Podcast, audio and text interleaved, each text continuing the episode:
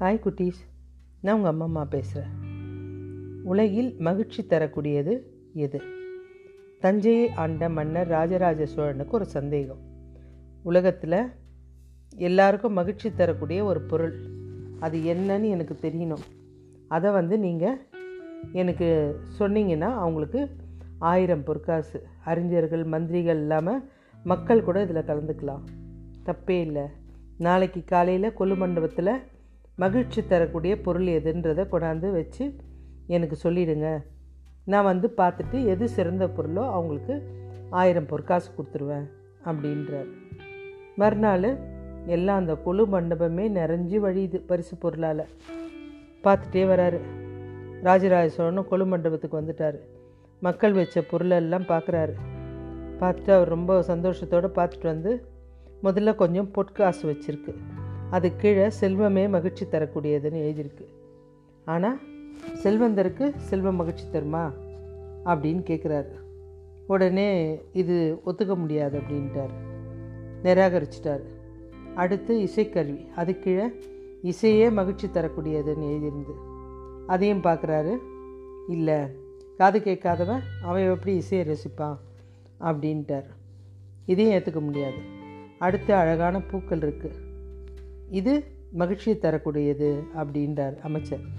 இல்லை கண்ணு தெரியாதவனுக்கு எப்படி மகிழ்ச்சியை தரும் அப்படின்னு கேட்குறாரு அடுத்து இனிப்பு பலகாரம் நிறைய அடுக்கி வச்சிருக்கு. இதுவும் மகிழ்ச்சி தரக்கூடியது. நோயாளிக்கு எப்படி இனிப்பு மகிழ்ச்சியை தரும் அப்படின்னு நிராகரிச்சிட்டார். அடுத்து ஒரு பெரிய சிவலிங்கம். அதுக்கு கீழே வந்து ஒரு தாய் பசியில் இருக்க தன்னுடைய சிறுவனுக்கு உணவு ஊட்டுற மாதிரி ஒரு சிறுவனுக்கு. அந்த சிற்பம் வந்து வடிவிச்சது வடிவிச்சது கீழே அன்பே சிவம் அப்படின்னு அந்த சிற்பத்துக்கு கீழே எழுதியிருக்கு. அந்த சிலையை பார்த்துட்டு இந்த சிற்பியை எழுத்துட்டு வாங்க அப்படின்றார். அவரை கூப்பிட்டு வராங்க.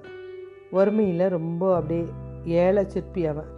மன்னர் வந்து கூப்பிட்டாருன்னு நான் இந்த சிலையை இங்கே வச்சதுக்கு அப்படின்னு பயந்து சொல்கிறான் இதன் பொருள் எனக்கு விளக்கமாக சொல்லணும் அப்படின்னு அரசையும் நான் ஒரு சிற்பி. இந்த சிலை வடிவடைக்கும் வடிவச்சது நான் தான். சிலைக்கு கீழே ஒரு பெண்மணி அன்போட ஒரு சிறுவனுக்கு உணவு தராங்க. இந்த உலகத்தில் அன்பை மட்டும்தான் கண்ணு தெரியாதவனோ காது கேட்காதவனோ வாய் பேசாதவனோ உணர முடியும். அதே போல் உடல் நலம் இதை இல்லாதவங்களுக்கு கூட அன்பு தான் எதிர்பார்க்குறாங்க. அன்பு மட்டும் உலகில் சிறந்தது. அன்பு இருந்தால் எதிரியும் நண்பராக்கலாம். அன்பு இல்லைன்னா நண்பரையும் எதிரியாக்க முடியும். உலகில் சிறந்தது அத்தனை ஜீவராசிக்குமே மகிழ்ச்சியை தரக்கூடியது அன்பு. அன்பு ஒன்று தான் இறைவன். அதனால தான் சிவலிங்கத்துக்கு கீழே தாயுள்ளம் கொண்ட ஒரு பெண்ணின் வடிவத்தை அன்பே சிவம்னு எழுதி வச்சேன் அப்படின்னு விளக்குறாரு. இதை கேட்ட அரசர் ரொம்ப சந்தோஷமாயிடுச்சு. உலகத்திலே அனைவருக்கும் மகிழ்ச்சியை தரக்கூடியது எதுன்ற சந்தேகம் அற்புதமான விளக்கம். நீ ஒரு சிற்பி என்பதனால மட்டும் நான் தஞ்சை நான் கட்டும் தஞ்சை கோயிலுக்கு நீயே சிற்ப வடிவம் செய்யலாம். அப்படின்னு சொல்லிட்டு ஆயிரம் பொற்காசை பரிசாக இந்த சிற்பி கொடுக்குறாரு. ஏழை சிற்பியோட வாழ்க்கை தரத்தை உயர்த்துறாரு அரசர். அன்புக்கு கட்டுப்படாதவர்கள் இந்த உலகத்தில் யார் இருக்கா? அன்பு தான் அத்தனை ஜீவராசிக்கும் மகிழ்ச்சியை தரக்கூடியது. அன்பே சிவம். ஓகே குட்டீஸ் பாய்.